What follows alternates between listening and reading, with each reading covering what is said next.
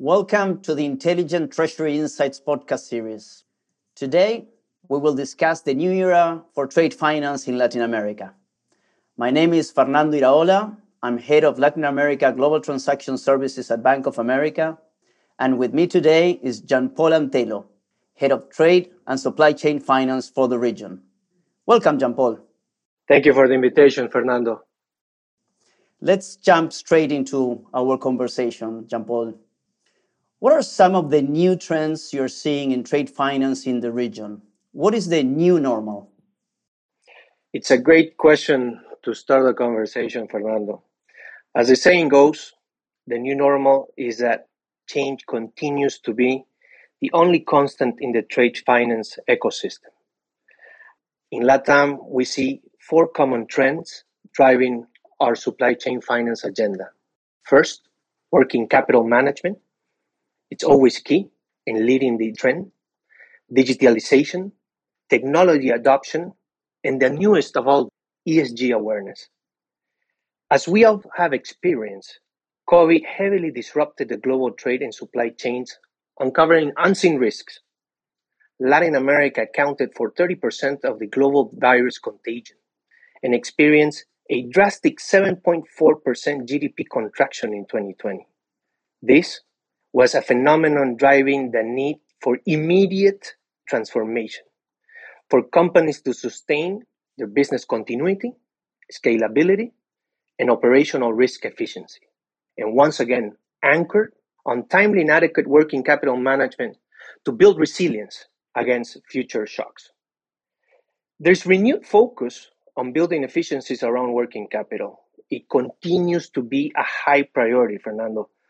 52% of companies in LATAM are embracing new ways of balancing their supply chain finance strategies through a combination of solidifying relationships with key suppliers, competitive financing costs, diversifying supplier sourcing, identifying alternative shipping ports, seeking warehousing economies of scale, and embracing process digitalization.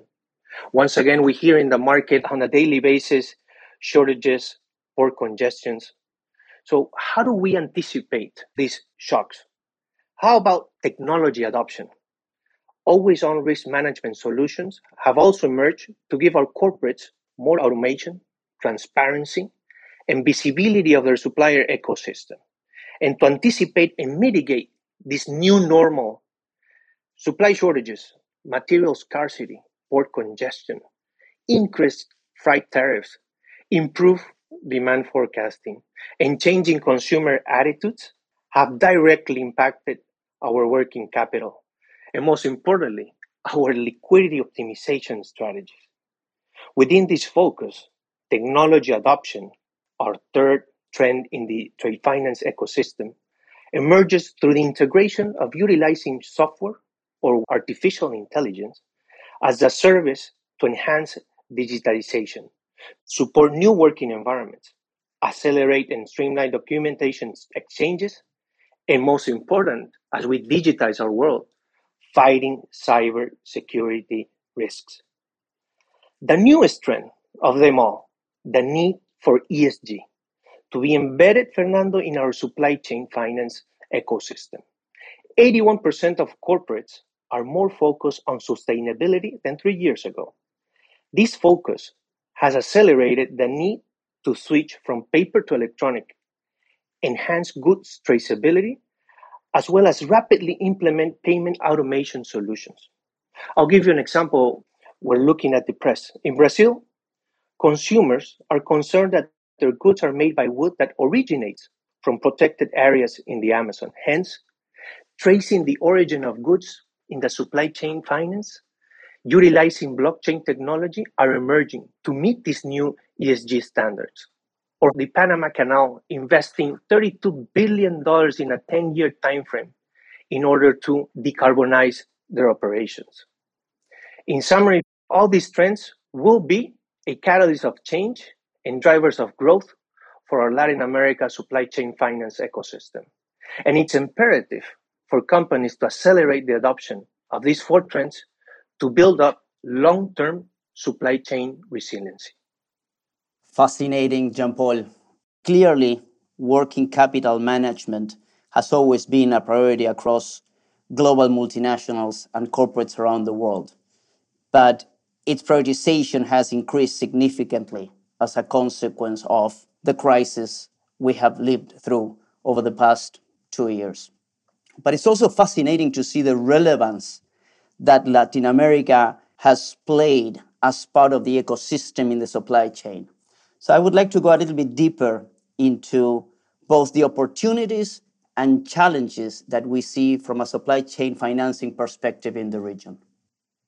As we navigate from these four trends that I was mentioning at the beginning of our conversation, we now look at the macro level. We are all expecting the revival of economic activity for massive, significant regional GDP rebound. Global trade flows have begun to increase. Some of the largest economies of the world, especially the US and China, are rapidly reversing the poor performance in 2020. This effect will certainly benefit the Latin America region. The United States, as you may know, is the main destination of trade goods for Mexico, Colombia, Ecuador, and most Central American countries. While, on the other hand, the Southern Cone, Argentina, Brazil, Chile, and Uruguay, export to China play a decisive role in maintaining their trade balances. As an example, the Latin America China trade balance is expected to more than double by 2035 to more than 700 billion from 315 billion in the last 20 years, according to the World Economic Forum. There are more than 300 free trade agreements in force around the world. 35, one tenth, have been signed by Latin American and Caribbean countries, all of them targeting tariff reductions to promote trade flows growth between our regions complemented by LATAM's proximity to the US. Chinese investments in the region and labor costs create a positive ecosystem for multinational corporations to source supply chain opportunities in the region. LATAM is poised to have the biggest potential to become a global supply chain hub. The Caribbean and Central America, for example, are positioning themselves as attractive markets close to US global manufacturers replacing the need for China suppliers. Let's go deeper into the Caribbean, the Dominican Republic. Today is the fifth largest trader of the US after Mexico, Brazil, Argentina, and Colombia, with 16 billion in trade flows. All this potential is created by our strategic footprint, by our strategic source of raw materials that can be exported to the world. However, all this potential have its challenges. Political, regulatory, tax, and poor infrastructure gaps are common in Latin America. This obviously impacts our trade competitiveness and the efficiency of markets. These factors must be addressed and escalated by governments in joint effort with companies and industries to reshape regulation and legal frameworks to continue to foster innovation, innovation that can fuel global trade flows. Current global logistics shortages, another current challenge and disruptor to our region. According to UN, it costs more than five times as much to ship goods from China to South America compared to last year pandemic lows. Nonetheless, companies are accelerating and reshaping their supply chain strategy to de-risk themselves from these temporary but impactful operational shocks. Now more than ever, the Latin American corporates need to have a sustained supply chain finance process to enhance and continue to build resiliency and be scalable to also lead for potential profitability growth. Once again, the Latin countries' key to success is how swiftly they implement and adopt our digital solutions to become more agile, transparent, in order to promote equal and standardized global negotiation terms. This will be key on how do we adopt digital document signatures, real-time payments, electronic tax payments.